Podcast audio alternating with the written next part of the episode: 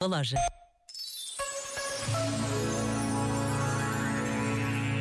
Escreveu José Frazão Correia.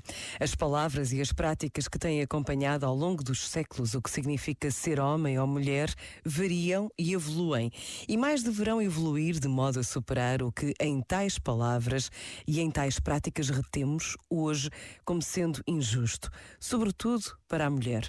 No futuro, outras palavras e outras práticas se seguirão na busca do que é mais humano.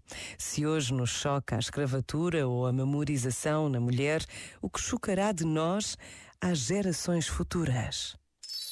Este momento está disponível em podcast no site e na app da RGF.